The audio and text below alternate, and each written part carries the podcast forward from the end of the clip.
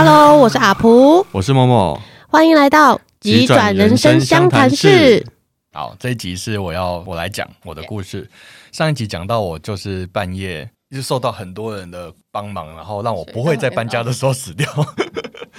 对，我最近又跟人家提提了一次这件事，我真的觉得很神奇。如果有大家有兴趣，再回去听一下。第第三集、第四、第四、第三、第四、第四、第四、第四集。我原本决定是要搬完家再去洗肾的。对，回顾一下，要是我真的搬家，我应该会搬到一半就挂掉。我现在就不会坐在这里了。所以后来家不是你自己搬的？后来家就是找了很多朋友，还有搬家公司来搬，哦、超多动员超多朋友来搬。我去搬了一个礼拜，载了五车，有四车三点五，然后一车那个小小车这样。哇，好可怕哦！你是搬了整栋公寓的？因为我们原本是住两层，哦，我们是有一层教室，一层住，然后两层都四十几坪。然后搬到一个只有三十几平、三四十平、四个人住的地方，嗯哼，所以哇，那东西要丢超多，我们丢东西多到那个垃圾车生气，说你不可以全部都丢在这里了，那再一次就满了啦。你说那种一般的垃圾车来收垃圾，垃圾车回收都是那个不是应该要特别叫吗？我们没有预料到东西这么多，算了，都已经搬下去了，都把路堵住了。然后呢，我就跑去住院了。先请提要一下，就是我室友。嗯去山上没有受训，我妈妈刚出院，我爸爸在照顾她，我妹妹在上海，所以我身边完全没有人。本来前一天晚上是有朋友说隔天早上一早八点要陪我去急诊室，嗯，但后来我前一天的半夜两点多，我就觉得我心跳有点不对劲，觉得我身体开始不舒服，开始喘了，哇，糟糕！因为人家说开始喘就是。要出事了，那个喘就是像跑步完那种喘吗？对，就是觉得吸不太吸不太到气，有点危险，因为它就是代表可能毒素太高和可能积水了，所以要赶快去医院。哇！然后我就半夜大概两点，马上袋子宽宽的，然后就搭了 Uber 就冲到农总去。嗯。好笑的来了，我那个时候打包啊，然后不知道为什么，我就在包包里面，我就乱塞东西，我就想好我需要这个需要那个，然后就乱拿一通。我就到医院的时候打开，发现为什么我带了这个来，又带了一堆莫名其妙的东西。然后有一个是卡纳赫拉的小动物，不是有画一只小鸡吗？带小鸡，小鸡的那个按摩棒。不是，就是悄悄的那个棒子，嗯嗯那个之前 seven 送的那个，我不知道为什么带它，呀很大只诶，然后带你干嘛？带它，然后我没有带裤子，我没有带沐浴乳，没有带洗发精，我只带了它，还有带了一堆无微不微的东西，还带了书。然后带了，但没有带裤子，但是却记着带了小鸡。对，带了小鸡。嗯嗯。然后我朋友，你知道你自己有鸡吗？然后我朋友到了医院看我说：“为什么你会带这个来？” 超好笑。还有很多奇怪的东西，到时候我会写在那个粉砖里面，超好笑。因为我接下来书，我会我会贴一些关于那个都住院的一些文章，这样这个大家再请发到我们的粉砖，请发我们粉砖哦，请查“急转人生相谈室”。对。再来就是，发现我到了医院嘛，两点多那个时候，两点多，龙总的急诊室没有人，几乎没有人。半夜其实真的急诊室就是比较安静一点。嗯、我后来发现还好是我那个时候去，如果到早上才去，人应该爆炸多，要排超久。嗯、半夜去的好处就是他很快就帮你做完检查啊，基本的检查检查完，然后直接有病床让你躺。不然有时候我们如果说比较在人多的时候到急诊室啊，对，基本上你都要坐在那个等候区等很久，然后才有床，有床之后还要等很久才有病房。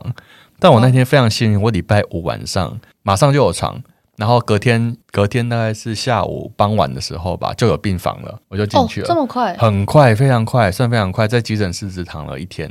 因为在急诊室是非常痛苦的，大家也不知道有没有经过急诊室，在急诊室的时间就是度日如年啊！因为所有人都在哀嚎，很吵，然后护士都是像打仗一样，因为那个地方就是所有，就是你的麦克风拿来，对，每一个护士就很可爱，然后都很凶，对对对，每一个护士都很可爱，就是不管再应该是这样讲，不管再可爱的护士，他都凶到爆炸这样。我还记得有一个非常可爱、非常正的护士，我又看到他拿口罩，就确定他非常正，然后看他一走过来跟我们讲话，就是说。这边都是你的朋友吗？我说哦，对对对，不好意思。他说不可以这么多人知道吗？我们这边最多一次只能两个人，这么多人，全部的空间都被你们占满了，这样子别的病人怎么办？就把我们骂一顿。然后对不起，对不起，对不起，超真。没有啊，那个急诊室真的是急诊室真的是战场。然后后来去，我后来在那个回诊打针的时候还说，哦，我之前在急诊室遇到一个很正的护士。嗯，然后说哦，我知道你在说谁。哦，就像哦，我碰到很帅的医生，大家都知道他是谁。他有碰到很正。我说就是很正，我就说哇超正，然后但是很凶。我说哦，我知道你在说谁，厉害厉害。就我就到了急诊室嘛，在那边等的时候，我就想天哪，难道我要直奔人生孤独量表的最高位吗？你知道有看过所谓的人生孤独量表吗？第一层可能是一个人吃饭。我在写书的时候。看，我还在写书。我在写书，有有拉到这个人国际级的孤独量表。国际级孤独量表，一人吃饭，一个人看电影，一个人 KTV KTV，一个人游乐场，一个人搬家，一个人住院。哦，住院是最一个人手术是最强的，一个有有十级啦。嗯，然后对最最高级是一个人手术，手术真的超。但是我就说我除了手术，我没有一个人。但是小手术我有一个人过，其他你都做，其他全部都一个人做很好啊。一个人 KTV，嗯，是哦，嗯，好哦。一个人 KTV 一点都不划算，你知道为什么吗？现在一个人去 KTV 要付两个人还是三个人的钱？哦，因为包厢的费用。对，所以不划算，大家不要做这件事情哈。懂。好，然后呢，我就反正我就觉得说，哇，我好恐慌哦，怎么一个人在这边？然后接下来可能要手术，要插管，要干嘛的？可能会变得很虚弱，嗯，因为，所以我刚刚是要问你说，你那时候养血管了没有？养那个时候，那个时候就是出院前才动了手术养血管，那一次才养血管。对，然后就是我那个时候住院，反正我就觉得说，哇，我怎么一个人在这边，要到时候要弄那些手术很很麻烦，然后可能没办法下床，因为原本去医院的时候，原本我我是要插临时管的。住院医生是跟我说，我可能要插临时管。那什么是临时管呢？一个是鼠吸管，就是插在鼠吸部，然后另外一个是插在锁骨锁骨管。那这个两这两个管其实都是要动小手术，然后把管子放进去，就是一条人工的管子在那边，让你可以洗肾用这样子。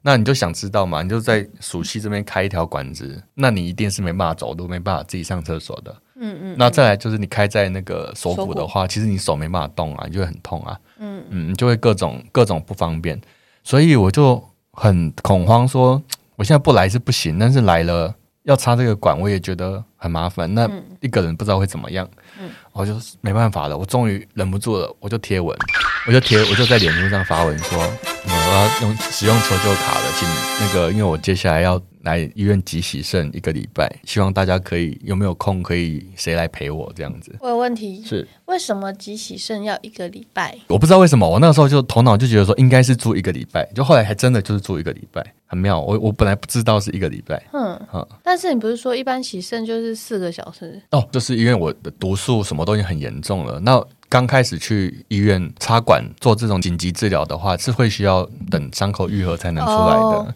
所以至少一两个礼拜，等伤口愈合。对啊，因为他那个就不是正常的洗肾管道，它就是紧急的管道。了解。嗯，所以我那个时候就贴了说，就会有一个礼拜的时间需要大家来陪我。嗯，然后就发生很神奇的事，我两点多到医院。然后 po 文，三点多第一个朋友出现了，是我那段时间合作过的一个设计师。设计师哦，就是他是我就我们合作合作伙伴，他我们其实其实没有那么熟，但他竟然跑来凌晨三点就直接从林口冲来医院找我，然后陪我说，你就不用担心，我们会帮你处理所有的事情。然后从三点那个朋友开始，一直到我出院，护士就生气了。我身边没有没有人过，嗯，我身边一直都有人。超扯，而且每一个时段都是不同的人。之前我们上一集有讲到，是大家还要抱怨说怎么那么难排啊？对，说为什么轮不到我？还有人来说，哎，你知道易放券没抽到的才能够来参加你这个抽个 这个这个资格，你知道吗？你这个比五月天还难排。我就说到底是在干嘛？对，我都不知道外围到底发生什么事，因为后来我其实后你知道是很后来出院才加入，后来后来外面他们其实有下注啦。真假的？然后就是抽到头奖都要请大家吃饭这样。好，还有这种事。那个时候其实我觉得有一件事很感动，就是就是你妹妹，嗯嗯，她她跟几个朋友去，就很早很早就跑来了，然后看了我之后就说：“你现在就不要一直回信息啦，你真的回信息回到什么时候啊？因为每个人都会问说怎么了，发生什么事需要帮忙吗？为什么会这样？那你知道这个每个都是要回答几百个字的，然后我在那边打字打到疯掉，然后手机都快没电这样，然后他们就说：你不用在那边忙这个啊，你干嘛忙这个？你现在就是生病了，就好好休息啊，要人陪你没问题啊，我们帮你处理。那个手机拿来，我帮你贴文。手机拿来不是没收，是我帮你贴文。你现在打字没力气，我帮你打。你要写什么？我告诉我帮你打。然后就说哦，谢谢大家的关心，请大家移驾到群组里，群组里会有人，会有会有人定时更新我的状况。然后如果需要排班，想要来有空想要来陪伴博轩的，也可以透过群组找到班表去排这样子。所以。一开始很稳当，因为一开始第一天超多人一下子就冲来了，全部卡在门口，因为探病时段有限，对，探病的时段尤其急诊室一次最多只能进来两个人，嗯，那我们那个时候六个人跑进来，当然就被骂爆了。对，直接被骂爆，然后就被赶走了。然后，所以后来就是陆续就有人开始安排进来。好，所以这边还是要提醒大家一下，知道你们关心病人、关心朋友、关心家人，但是一直不停的问，跟一直接自己跑来，这是绝对母汤哎。就是最好是可以先了解状况，然后我觉得真的是很需要一个人或需要几个人帮忙做中间的这个安排，因为真的每个人都会问啊，然后你也你也觉得说我一定要问的比较心安嘛，但是很多人就会觉得说，那我干脆不要那么麻烦。如果假如没有这些帮忙的人的话，一定是说你们就不要来，没事不要来，拜托不要来，对，到最后是拜托不要来。因为我没办法处理你的事情，对，难道你在门口还要我去接你吗？对啊，然后你们现在进不来，生气了，然后我要想办法怎么？就是真的，我觉得去医院这件事情不要直接去这件事情。我那个时候本来就你生病，我本来也有要去看你啊。病人不一定想要被你看的，说真的是没错。然后再是因为现在疫情的关系，医院没也不是随便让。严格啊，现在管超麻烦，就不能像我可以载歌载舞。因为你那像你那个时候也是，我会问，我就问没。妹妹你就直接问我妹就好了。他就说：“嗯，姐姐现在好像比较需要休息，你先不要来，等你等她出院，你们再约。”哦，他有他有跟我讲说：“哎，博轩说要来。”我一定是问了说觉得适合的时间我再去啊。嗯，大家要有礼貌，不要以为自己的关心就是你的关心，不要造成别人的困扰啦。就是我讲难听的，就是有些人。会觉得说我的关心很重要，请你收下。但是有对我来讲，就吃下去吃。就是这个，我这个时候真的没有办法多，我我很感谢，但是我真的没办法收这么多，我没有办法回复这么多。而且像有一些那种长辈，就是网络上虽然都写，但他们看不到，他就一定要。过来再问你一次一模一样的问题，然后问完之后他就也不会做什么，就哦好，OK，那你那你然后就然后就给你一堆指导棋，说你要怎样要怎样，不要怎样不要怎样，然后就回去了。请印 A4，然后来的每一个人先 就发一张，哦，这是我们最新 update 的，请请，或者说请到这个链接，我们会有最新的进度这样子。我真的不夸张，我后来。每天呢、啊，我都会把医生告诉我的最新的进度，我就打一一段文章，然后去复制贴上给我的，比如说几个固定每天会问的亲戚。嗯嗯，亲戚真的需要这样，因为他们就是每个人，他也不会看一点书，嗯，他也不会进群组，他就是每天就是来问你一下，问你一下，嗯，然后问了也没有要干嘛，你就丢给他，对，我就每次都回复，然后他们都会问很细，我就哦，好，OK，你问那么细要干嘛？你是要来照顾我吗？也没有。然后我还有一个舅舅，因为那个进不来，就是说人太多了进不来，他也他也生气，生气，他也生气。他进来之后就一脸臭，然后说：“你叫你们那些朋友全部回去啊！你不要让那么多人来打扰你，这样欠人家人情也不好。不要让他们来。”我讲：“你说你在说什么？你在说什么？”我就想说：“ 你你 你疯了吗？对你进不来，然后你迁怒在这些人身上，这些帮助我的人，那你在这里闹。”我真的超生气的，嗯嗯嗯，对，然后我就觉得直接骂你朋友吧？没有，他就直接跟我说：“你要赶快让他们回去，不要让、哦、不要再交朋友来了，嗯，你就自己好好休息就好了。”我想说啊啊，你在说什么？你在说什么？你疯了吗？好夸张哦！我觉得很崩溃，就是总会有这种人这样子。然后这个人还后面还很精彩，等下再讲。然后朋友真的给我超多的帮助，就是我觉得好好玩的是，像我们网网络上其实有时候也会看到一些朋友，比如受伤啊、生病，然后家里怎么状况啦，我们慰问一下，都都一定会问一下。但问完之后呢，嗯，我们通常都会讲说有需要帮忙的话叫我，但通常不会有人直接叫你啊，说哎，你可以帮我什么忙吗？哦，我今天有点事没办法，哇，那很烦，对不对？对，所以。到底要如何提供帮助？如何不要打扰人？我觉得第一件先不要打扰，就是先看好说，真的先了解状况，说他现在在干嘛，他需要什么，嗯，他不需要什么，不要把你以为需要的东西丢给人家，没有错，真的真的非常严重，因为他比非常非常重要，他比你去那个有没有帮忙还要严重，因为你丢了一个帮忙还没事，你帮了忙反而是来乱。嗯，那更麻烦。对，就是所以，其实我后来我非常感激这这些朋友，而且你知道，后来群组里是八十几个人，八十几个，超夸张的。哦、然后我有朋友，哎，我们那个我那个新书《顺流川流》的序有一篇是夏平写的，他是我一个大学同学，很好的朋友。嗯、他说，就是他也就进了那个群组，然后一看，嗯，果不其然都是女孩子。对，不知道为什么我的那个一堆女生的朋友，而且有些很不熟的也都会加入，然后开始关心。甚至跑来医院找我，很奇怪，就是他们。你单身吗？我我单身，嗯，单身一段时间，嗯、大家都觉得我应该不是单身，但我真的是单身，而且我是直男，我不真的不是那个。对，对，然后就是真的，你在医院的时候，就像刚我们其实我们上一集有提到说，在住院的时候，其实是一个很封闭的，你是被关在一个有病痛的身体。你被关在一个有限制的心理，甚至是你的焦虑里面，被关在这个有形的空间里面。嗯、所以，其实你需要的是一个很特别的，就是它没有那么直接，它是需要有个有个通道，然后可以让你出。对对，他就他发泄出去，对，他是需要让你可以有发泄、有流动的，所以其实你可以来陪这个人聊一聊天，是会有帮助。但是你知道，很多人来啊，就会开始想要想我，我是没遇到啦，就是会想要给你下指导，尤其亲戚，嗯，就是说哦，你应该要怎样怎样怎样，啊、哦，这种完全拜托，请不要讲，请不要讲、啊。我跟你讲，我的谁谁谁的谁谁谁哦，邻居小孩的二姨妈的四姨丈，哪位啦？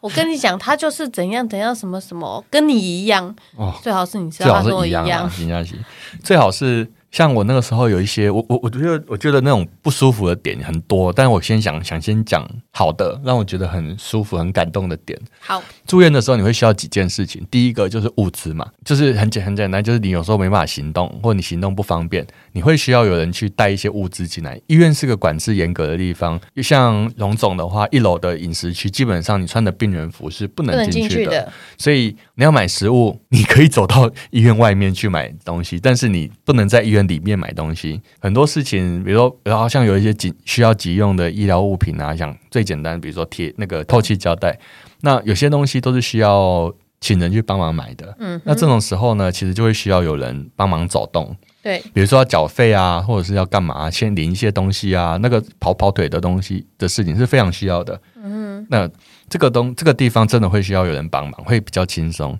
嗯，第二个是。呃，每看你的病的状况，每一个人其实，在医院会需要记录一些东西。嗯哼，像比如说，像我那个时候会需要记录的是，比如说你的尿量，然后。上厕所的次数、吃东西的重量，我不知道你有没有遇到类似，也是要对不对？就是你的身体进出任何东西，它都要有一个记录。对，那护士每天会来看说，哦，你今天吃多少，拉多少，嗯嗯，那大概是平均的。那你的重量增加多少？这样子，像我这边的话，就是确定身体没有积水积得太严重，哦，因为积水一多，你心脏被压迫会有生命危险。嗯嗯。然后有很多数值，他们会必须要监测，这样这个记录其实也就会需要就是陪病的朋友就帮忙记录。那其实他们来在群组里都知道之后，来医院他们就知道哦，好，记录表在哪里，告诉我要怎么做。就是说，那那我现在知道要做什么了，你就休息吧，你也不用急着跟我讲话，你也不用一直回答跟我跟我聊天这样子。就后来的朋友来的朋友就都知道这件事情，所以我同样的话我就不用一直讲，我就觉得很轻松。就诶，其实陪病不见得就是一定要 do。Many things，你你 do the right things 是比较重要，嗯，因为你一直做很多很多事情，有时候对病人来讲，只是我不好意思拒绝你，但是我真的很累，嗯嗯嗯，因为病人真的需要的是休息跟放松。再来第三种，我觉得这个第三种相对是困难的，但是我运气非常好，因为我我不知道为什么刚好我陪病的期间有来了好几个就是做身体疗愈的朋友。因为你原本有在做这一块，因为我本来就有在做身心疗愈这一块，就来了三四个，就是非常强的身心灵的朋友。嗯、然后他们就是带着我，有一个是带我去晒太阳、跳舞。嗯哼，跳舞哦，我那天还非常非常的意识薄弱，然后很很焦虑，又觉得很很很厌世。嗯，然后他来。那天我就很好笑，她是一个女生，穿黑衣服、长头发。然后我那天睡觉睡睡睡，然后眼睛一张开，她就坐在床边对着我笑，很漂亮的女生。然后我就，哎呦，我是死了吗？对，我还活着吗？对，就很开心。然后，然后她就说，嗯，我就说我好想要出去晒太阳。她说，走啊。本来还以为住一般病房是像住急诊室一样不能离开医院的。我说，真的可以吗？应该不能离开吧？她说，我们去看看好不好？我说好。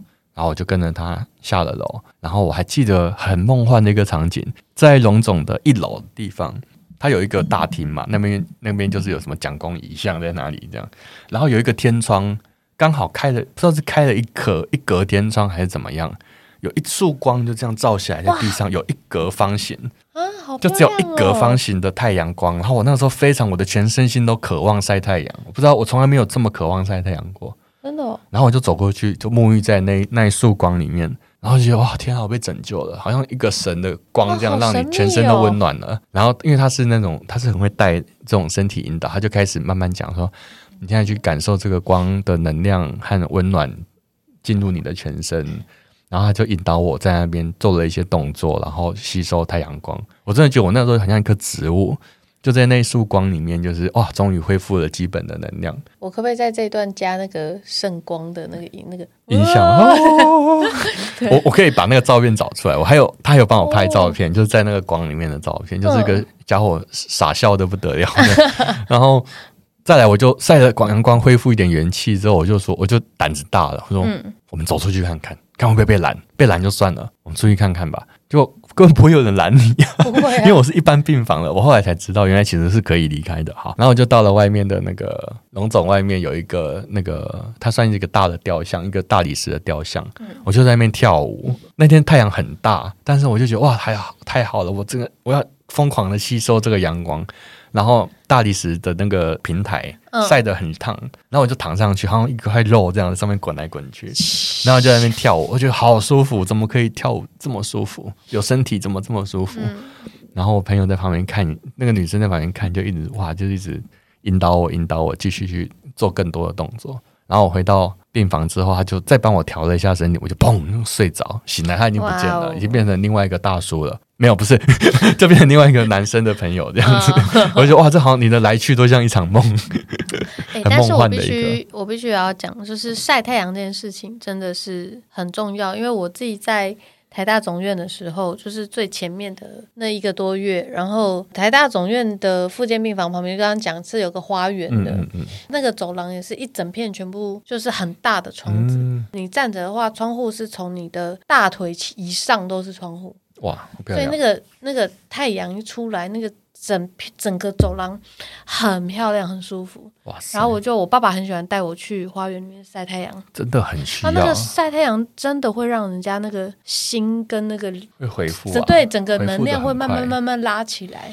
而且那个时候我我就因为那一天开始没事，我就不会待在病房，我就是一个整天往外跑的病人，这样子几乎都不在病房，就是除了我就会跟他说，哎。我就问医护士说：“哎、欸，待会几点要干嘛？哦，待会什么五点要发药。”我说：“好，那我五点前回来。”那好，你不要去太久。没有没有，他们就是都问说，我就会因为我都会问好之后，我大概出离去离开多久，什么时候要回来？对，因为有时候我十七岁的时候住院，就也是很常这样。我只有在医院里面，我在医院里面拍拍照。然后就会时不时的会听到广播，四 C 二五 B 病房卢崇璞小姐，请赶快回到您的病床，三不五时哦。然后我就我也是因为完全理解，因为你不会想要一直躺在病房里很闷呐、啊，嗯、然后心里闷，身体也闷，然后空气也闷，然后你就会想要走出去。所以我后来就一直在龙总那个病房旁边趴趴照。哎，我又发现了一个很棒的地方。它旁边有一个景观池，里面有很多鸭子，很漂亮，就在那个地方就很舒服。鸭子、啊，鸭子会在那边游泳啊，你就在那边看鸭子游泳，就好疗愈，好疗愈。然后还有就是坐在那边，下午的时间，不知道为什么都会有非常正的女生经过，就是我就觉得哦，这是美人大道这条，就是我因为其实我一开始会发现这个是个意外，因为我常去外面晒太阳，然后我有陪病的朋友，我就跟他说哦，我不在病房哦，我在外面，我在哪里哪里，你来找我这样。不是、欸，然后他们来找我，我坐在那边。你的分享里面一直会环绕着很正的妹，很正的妹，很正的护士。对 对对，这是我人生的重心。然后就是我坐坐在那边，然后我朋友陪我坐坐坐，然后他们就说：“等一下，这条路的颜那个路人颜值会不会太高？” 就是每就很夸张，那段时间根本就是不知道怎么回事，每个经过的都超级正，超级正，超级正。然后我想为什么？哦，可能是旁边是护校吗？嗯，也不是，到底是什么呢？我到现在也不能理解。嗯、他们都穿制服吗？没有，没有，都是便服，哦、但是看起来就是都很漂亮的年轻女生这样走来走去。我就为什么？